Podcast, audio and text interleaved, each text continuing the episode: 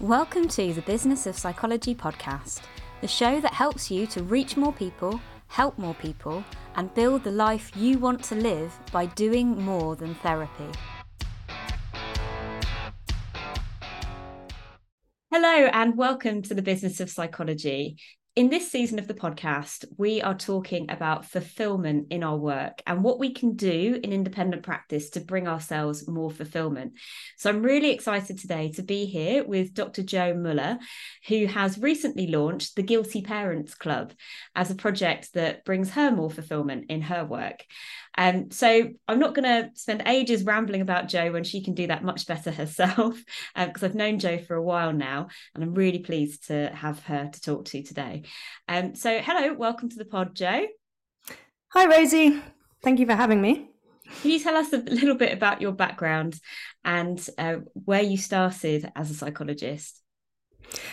Yeah, so I actually started um, working as a research psychologist back in the day. I worked for University College London, um, and I worked in a small unit where we did lots of international projects looking at um, parent mental health and parent and child well-being in communities in South Africa, for example. And I also worked on projects um, supporting parents in in Norway. Um, and so I, I kind of came at parenting quite quite early on. Really loved it, but wanted to to work more more clinically. So um, obviously then did my clinical training, and after clinical training, I worked in CAMHS services in in central London for a number of years, where um, I worked in sort of the main CAMHS service, but also in the neurodevelopmental um, teams. And yeah, obviously, I loved working with children, but for me, parents were always kind of the I guess the most important part because I just always felt like you know we see a child for maybe an hour a week at most in CAMHS, but of course you know they're at home the rest of the time. Even before I was a parent, I could see that being a parent was a really really hard job, particularly if your child is is coming to CAMHS for additional needs. And so I set up a number of groups and programs whilst I was in CAMHS to try and support parents. Um, we introduced mindful parenting group. And then I subsequently had a secondment where I was working at King's College London developing a new parenting program for, for parents of children with autism um, because you know the post-diagnostic support out there is really limited and so that that was something I really enjoyed. Um, so we ran that in a in an RCT. So yeah, I guess I've kind of done a number of things related to to parenting, and then when I moved into private practice, I think it just felt really natural for me to focus my work with with parents, partly because I was working mainly online at that point, um, and you can work with children online, but it's it's not that easy, and working with parents is much easier. I'd also recently become a parent myself, and I think often our work as psychologists has some synergy with where we are in our in our lives. Um, and so yeah, I started working with parents, not I guess both with parenting, um, but also with parent mental health, um, because they obviously go completely um, hand in hand. So yeah, I've always wanted to work with kind of both of those things at the same time. What prompted your decision to move into independent practice? So there were a couple of things that happened. So I had my little boy in 2017. Um, my husband also got a new job, which involved kind of more international travel, and so I needed a practice that was going to be flexible around location, but also around childcare. Um, and yeah, it just seemed like the right move to make my secondment at um, King's was was finishing the research study was finishing, and so I had to kind of make a decision whether I was going to go back to my NHS post, which required a long commute, and you know just wasn't that flexible, and it just wasn't the right thing for our family at the time. Um, it did feel like a really big wrench, I have to say, to leave the NHS at that point, but um, yeah, I was ready for for a new challenge and to kind of see see where my sort of interest could could take me, I think. Just sort of dwelling on that a little bit because I think it often does feel like a big wrench for people. Mm. Can you remember what it was that felt like a loss at that time? I think for me, I had always intended to spend my entire career in the NHS. You know, I'd gone into to training absolutely with that intention, and even after training, you know, I worked full time for for several years. I finished training relatively young, so I wasn't straight into the kind of family cycle at that point. So I did benefit from from that, and I just really hadn't at all envisaged not working in the NHS, you know. Um, so I think it was just trying to get my head around the idea of not doing that. And I think maybe in the past there was a bit of a stigma of psychologists working privately as well. I don't know if you've come across that at all, but I think now it's so, so different. It's really different now. Um, but even five, well, certainly 10 years ago, I think it was looked looked down on a little bit. Um, and yeah, I think just kind of trying to envisage an, a different type of career for myself than what I'd imagined. Yeah, I think uh, I really relate to that. I think in a very similar way, um, it was about 2016, 2017 that I was making the decision as well. And I felt very stigmatized about it. And I think it had been explicitly uh, talked about in our training program as being kind of selling out and um, that we were being trained for the NHS and that you should mm. stay in the NHS. I don't think it was even hidden. I think mm. it was explicit. Um, so yeah, I actually I hear it a lot from coaching clients that they're feeling a lot of shame, um, mm. and it and it comes from that. I think for me there was also, and I wondered if if you would relate to this because you've done such interesting things in your career. I was worried when I went into independent practice that that was going to be over, that there'd be no more research, that there'd be no more, mm. you know, service evaluation and creating new stuff and testing it. Did that worry you? Yeah, I definitely think that was in there because research has always been such a kind of core part of my work. Um, obviously that was what I did before I went into clinical. I've that was one of the reasons I wanted to train as a clinical psychologist rather than say a psychotherapist because I really wanted that academic research component. You know, not that one can't have that, but it's an integral part of being a clinical psychologist. Um, and yeah, and with the kind of international kind of element of maybe needing to move around a bit the thought of not being able to work for a, a, university was really, yeah, it was really difficult. And actually, I think COVID has done me a lot of favors in in that regard because um, universities have had to look at the rules that they've got about who they can employ and how and where. Um, and I think that's made lots of things a lot more flexible for us. So I think that's that's really positive, um, and helped me to sort of feel more at home with yeah working in a more as more of a consultant i suppose and now i i can see that that that can work um, and i still have links with it Canterbury Christ Church where i where i trained um, i've been supervising a number of trainees on their mrp um, research which is a i really love that as a way of keeping a hand in with research. Um, but yeah i totally hear what you're saying on that front yeah so I guess now, sort of bringing it a little bit more up to date, you know, what were the challenges that you faced when you started this kind of online practice, which back then wasn't that normal?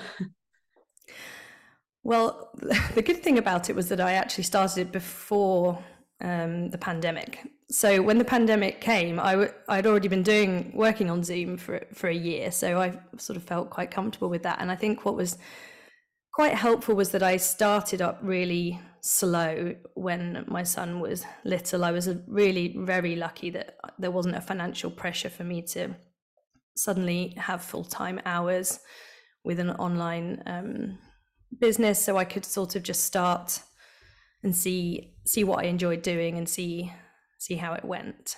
Um, and it's kind of grown that way i had a second child and you know so then you sort of slow down a bit and then but actually being able to work for yourself and being able to work online meant that i could go back to work a little bit sort of earlier than i would otherwise and and kind of build up in a, in a natural way. So that I was very fortunate for that.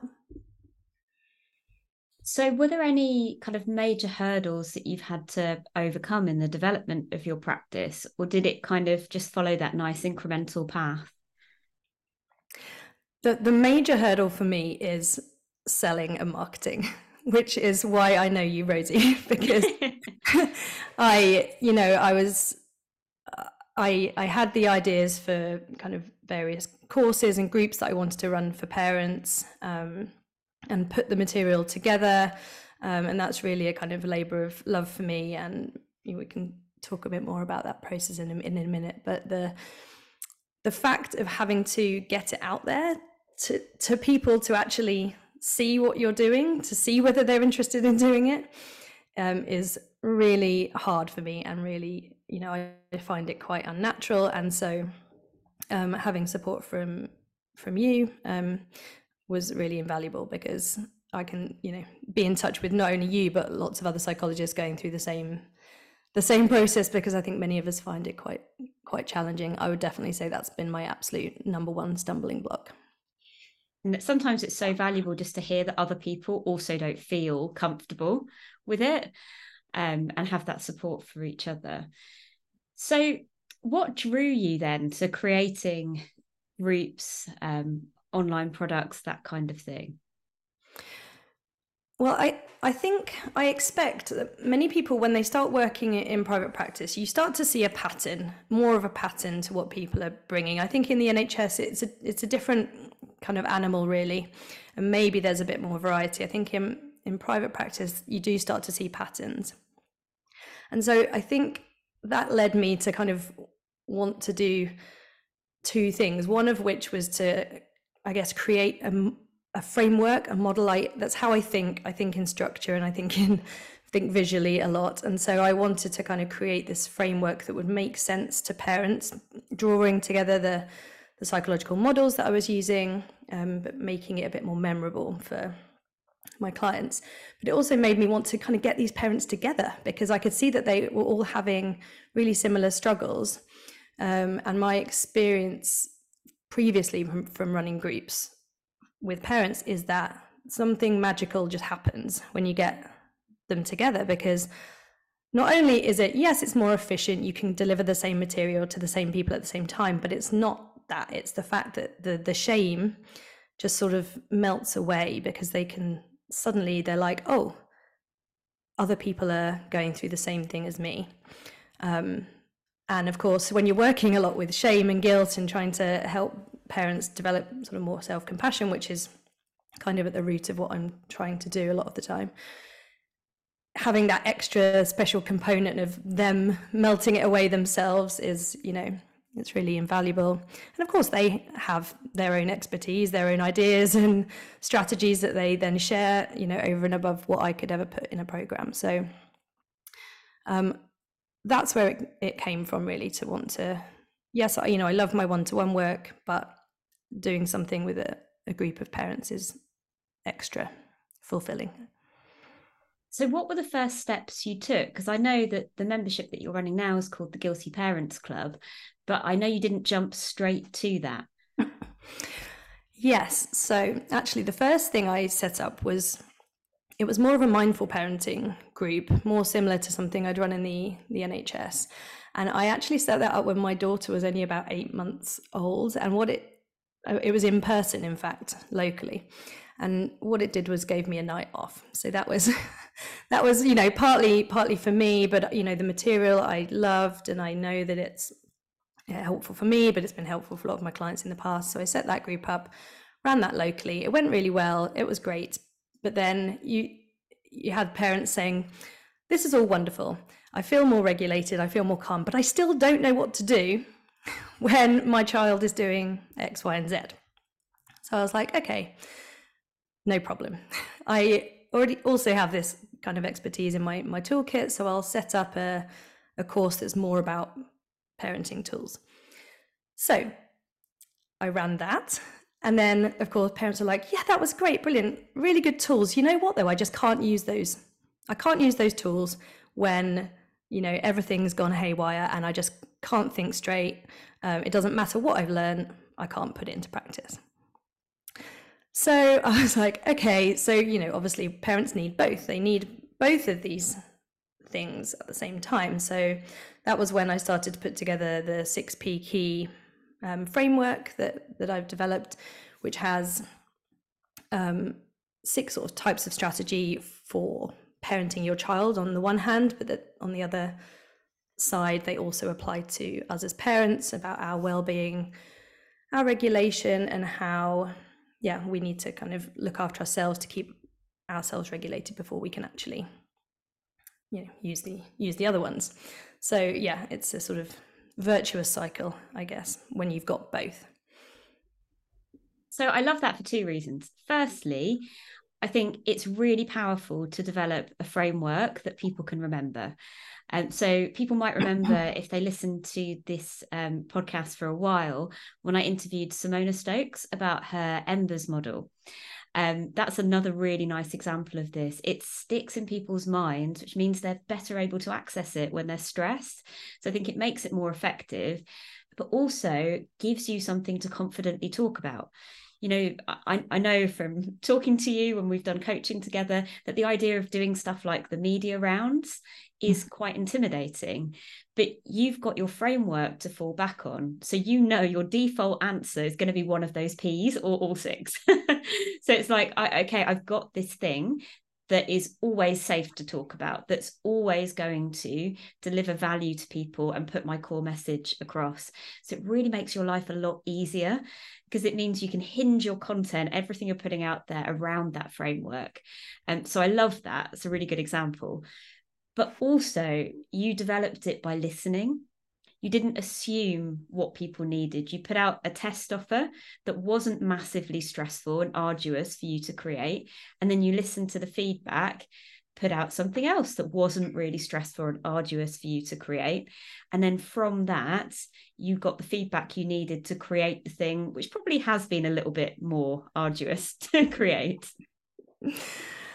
Yeah, I think I think you're right, and I think what's I, it's useful to kind of see that process because when you start looking at the you know the marketing space and everyone's saying don't create you know a massive course. Definitely don't do that you know. Don't create a course that just contains everything you know. And i was a bit like uh-oh that's literally what the guilty parent club is. Um, uh, and so i kind of had to just ignore that bit of advice really because i felt genuinely like i was responding to what people had told me and what I I sort of know they need from a experience level, but also from a theoretical level. Like you know that we, you know, it is a vicious circle. We can't do one thing without the other. So, you know, there were good reasons I think why I. Well, I think the reason that most of the advice is not to jump in and create a massive course is because most people don't do the first two rounds that you did. Mm-hmm. So most people jump straight into trying to create a big course without having listened to people first. Mm-hmm. Um, so yeah, I don't think there's anything wrong with creating something which gives everything you think people need. I think that can be a really good thing. But there's kind of two things to consider. Firstly, do you know that's what they need? And you can tick that box. Um, but secondly, the format in which you deliver it is it actually accessible to them? Because that's the other mistake I've seen. Um, psychologists in particular tend to make this because of our love of research and theory and and all of that stuff. Um, is that sometimes we present people with what our brains can handle, and we forget that we've had you know often twenty years to accumulate that information. Whereas mm. you know we're dumping it all on people that have maybe never gone beyond a GCSE in science. So might really struggle with it. Yeah i think i think that's a really good point and it's definitely something that i you know constantly have to work on for myself to to, to make sure i don't kind of run away with things that are too complicated.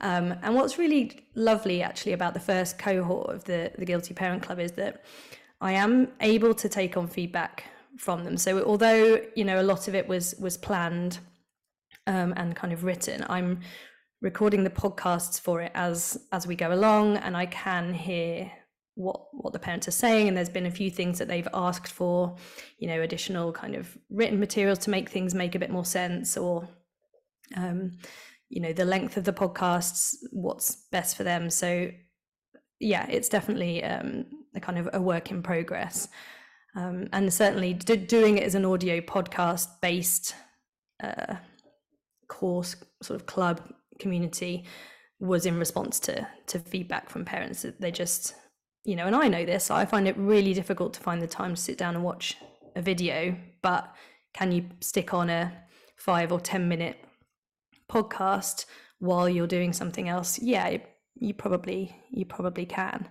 Um, so that aspect combined with the live meetings we're having every two weeks, which is again seems about right for parents. It's not too much, not too little. Um, seems to be working out um, at the moment. Brilliant. So I, I, know a lot of people will be wondering. So how did you find the parents for the first cohort? Was it was it an easy marketing job? Can you talk us uh, through a little bit of what you did to get the, that those first people?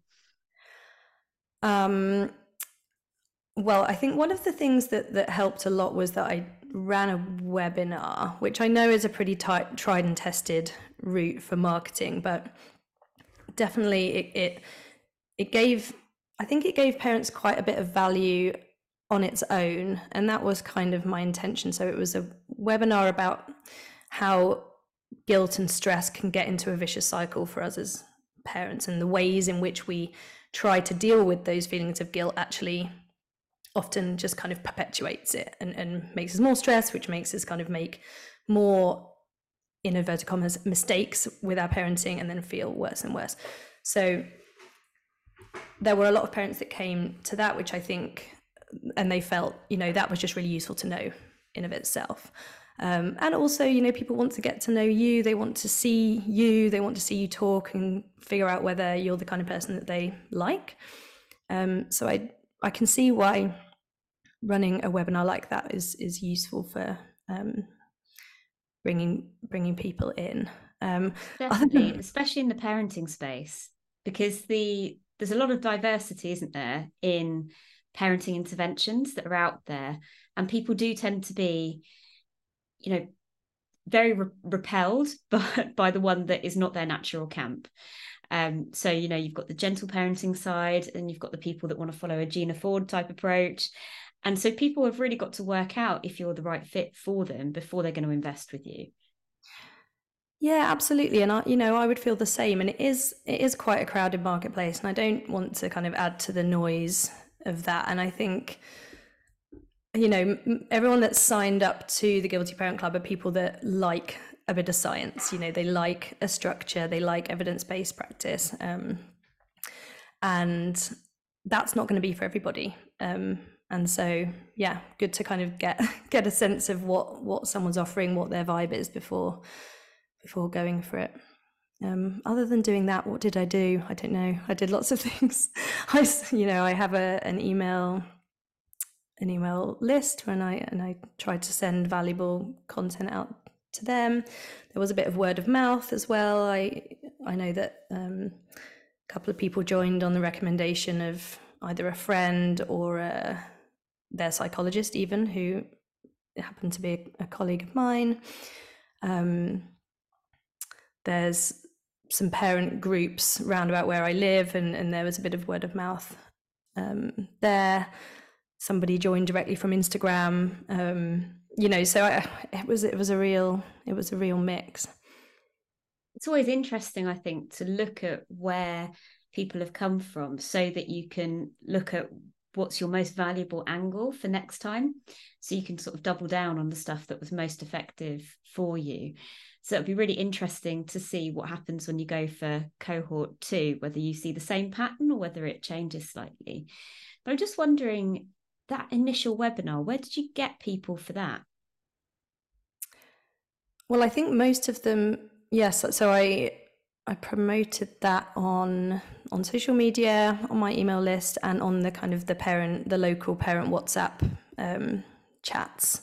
I think it was probably relatively even split between those things. Um, and I guess yeah, I think I think I'm probably going to do one cohort a year um, for the club, just so that I'm not constantly on a, a marketing treadmill, because that is something that I find really takes a lot of energy for me. And if we're talking about fulfilling practices, then you know I think that makes sen- sense for me to kind of do it not as frequently as maybe I could. Um, so uh, yeah, I'm interested too to see what happens next time because obviously there's always a bit of a sort of first time um, effect, isn't there? Of you know people see something new, so we'll we'll have to see we'll have to see what happens this year. Well, next time, of course, you'll have the feedback and the testimonials from the people that have been through the first time and all the word of mouth that they will generate. So, yeah, I wouldn't be too pessimistic about that. I think that the kind of first time effect is not that great because your reach is always really limited when it's your first time out. Whereas what you'll learn from this is, you know, how to reach the right people and perhaps, you know, put more effort into those things that did bring people to you and sort of ignore the stuff which wasn't so effective. So don't worry, have confidence, Jo. okay, I will. I shall. So, thinking about the positives, what's the most rewarding aspect of running the Guilty Parents Club? I mean, I think it's it's what we all find as psychologists, isn't it? that We don't do this job to to get feedback from people that we've really helped them, but it certainly is lovely when that happens.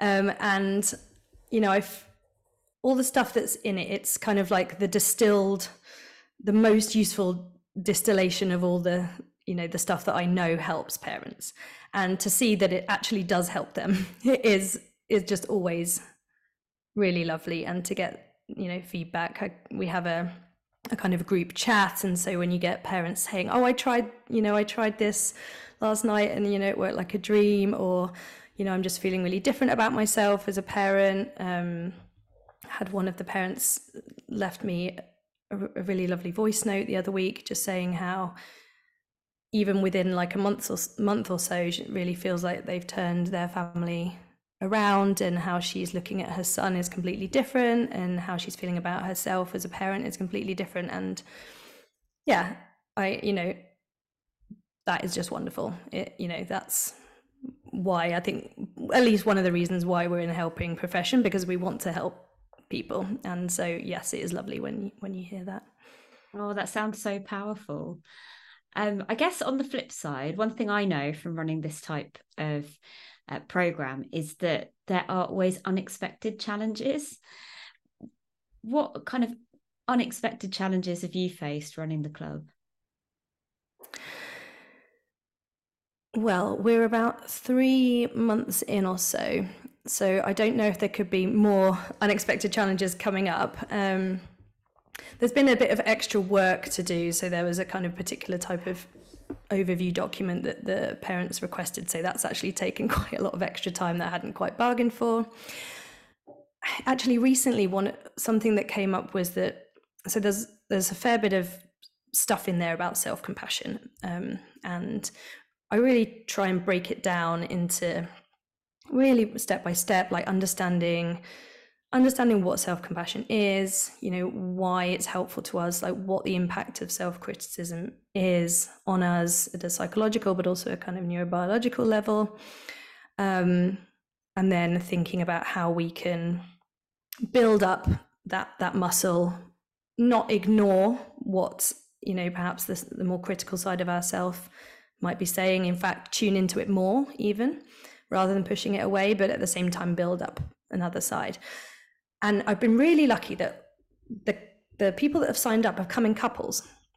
So um, I actually kind of have to say I sort of expected it would be mostly mums because mums tend to be the driver of joining parenting courses. But actually, out of the out of the ten couples, yeah, about eight of them are coming regularly together. So yeah, it's absolutely wonderful. So we've got eight dads showing up regularly and one of the dads was just really kind of the self compassion stuff was really like completely new to him.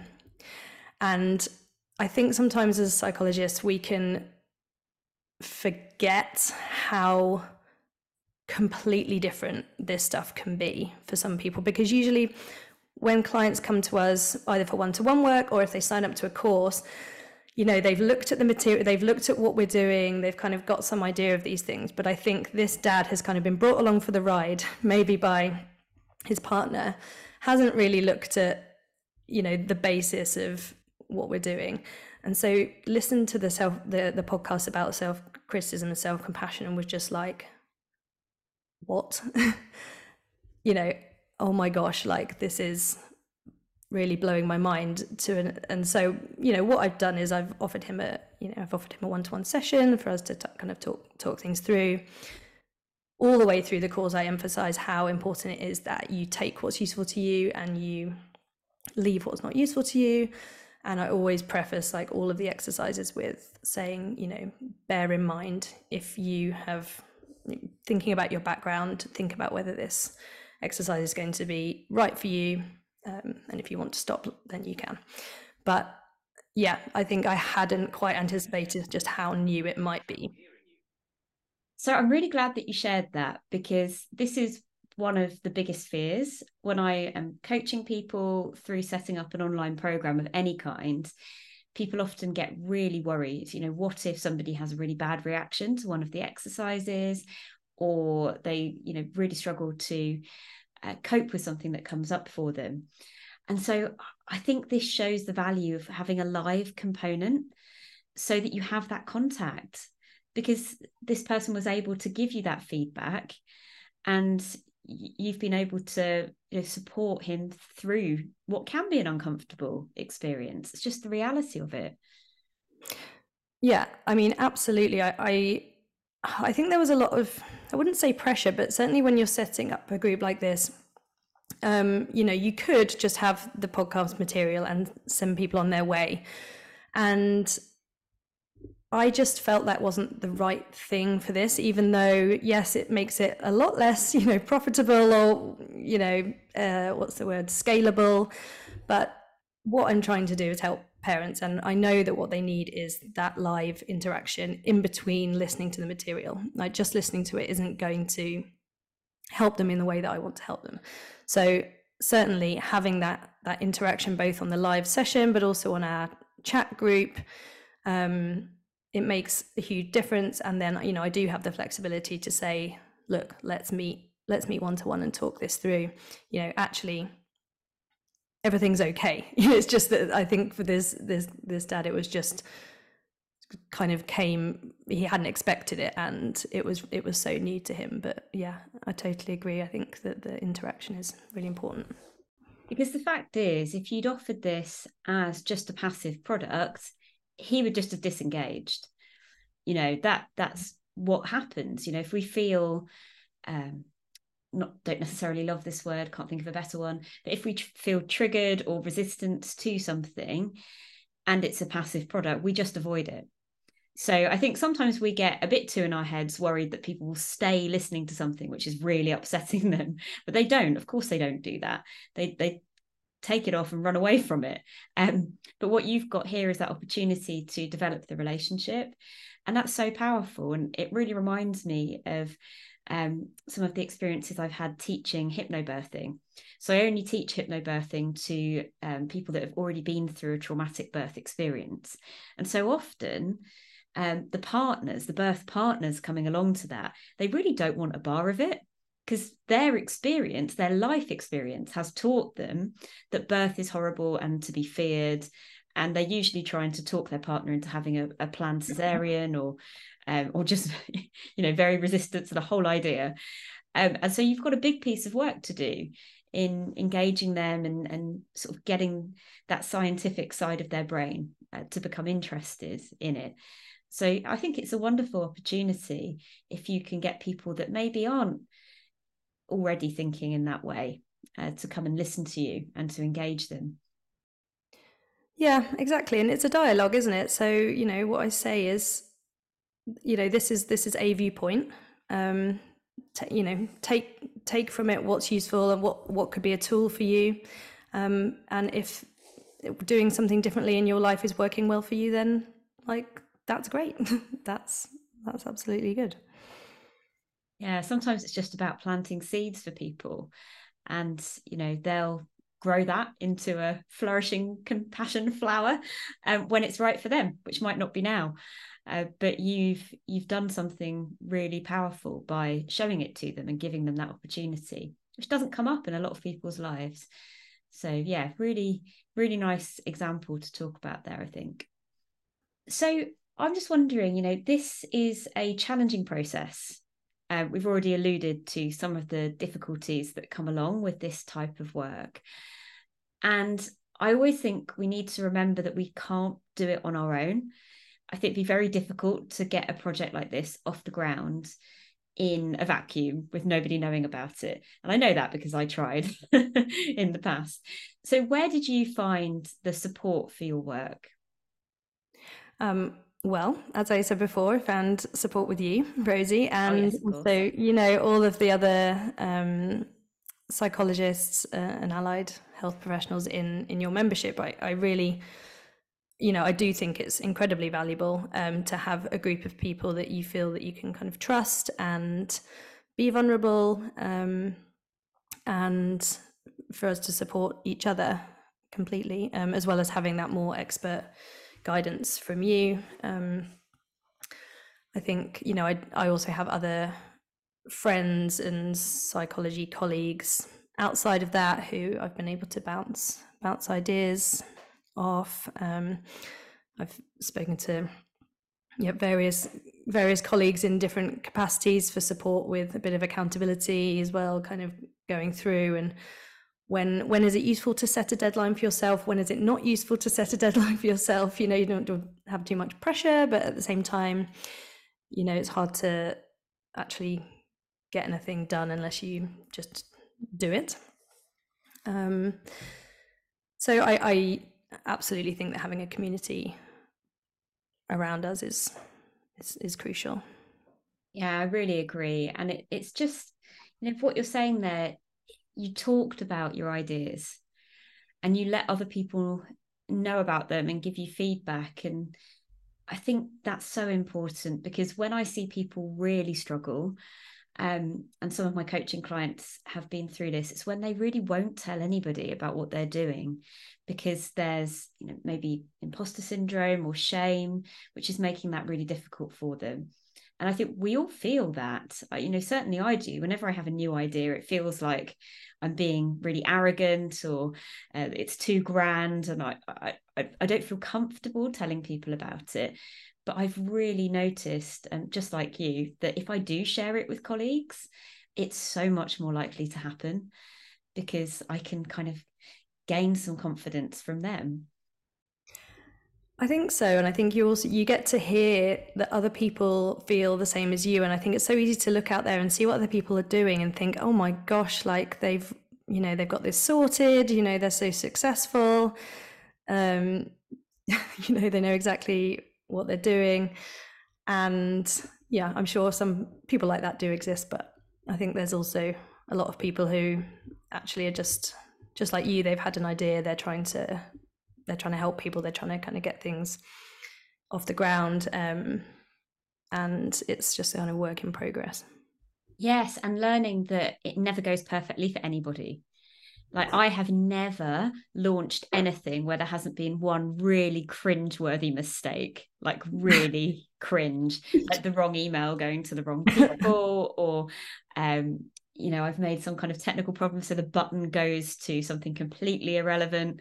Like there's always something because there's so many moving parts. Mm.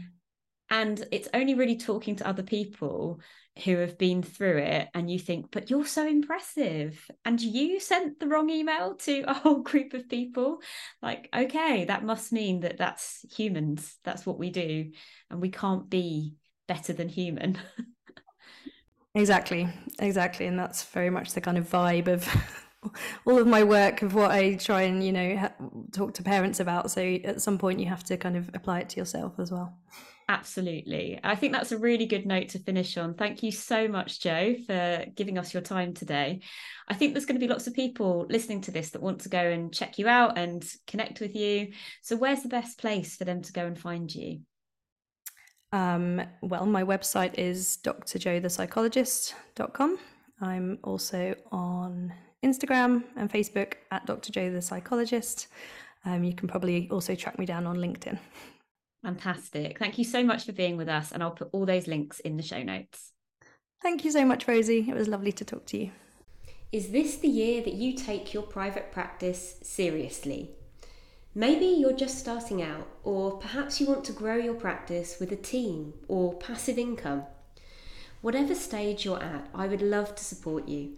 For new practices, I have our group coaching program, Start and Grow, where you'll find all the support, resources, and knowledge you need to create an impactful and rewarding practice. For more established practices, come and take a look at my Coaching for Growth. I have a couple of spots left for individual coaching, so let me help you get 2024 off to the best start possible. Thank you so much for listening to the Business of Psychology podcast. I'd really appreciate it if you could take the time to subscribe, rate, and review the show. It helps more mental health professionals just like you to find us, and it also means a lot to me personally when I read the reviews. Thank you in advance, and we'll see you next week for another episode of practical strategy and inspiration to move your independent practice forwards.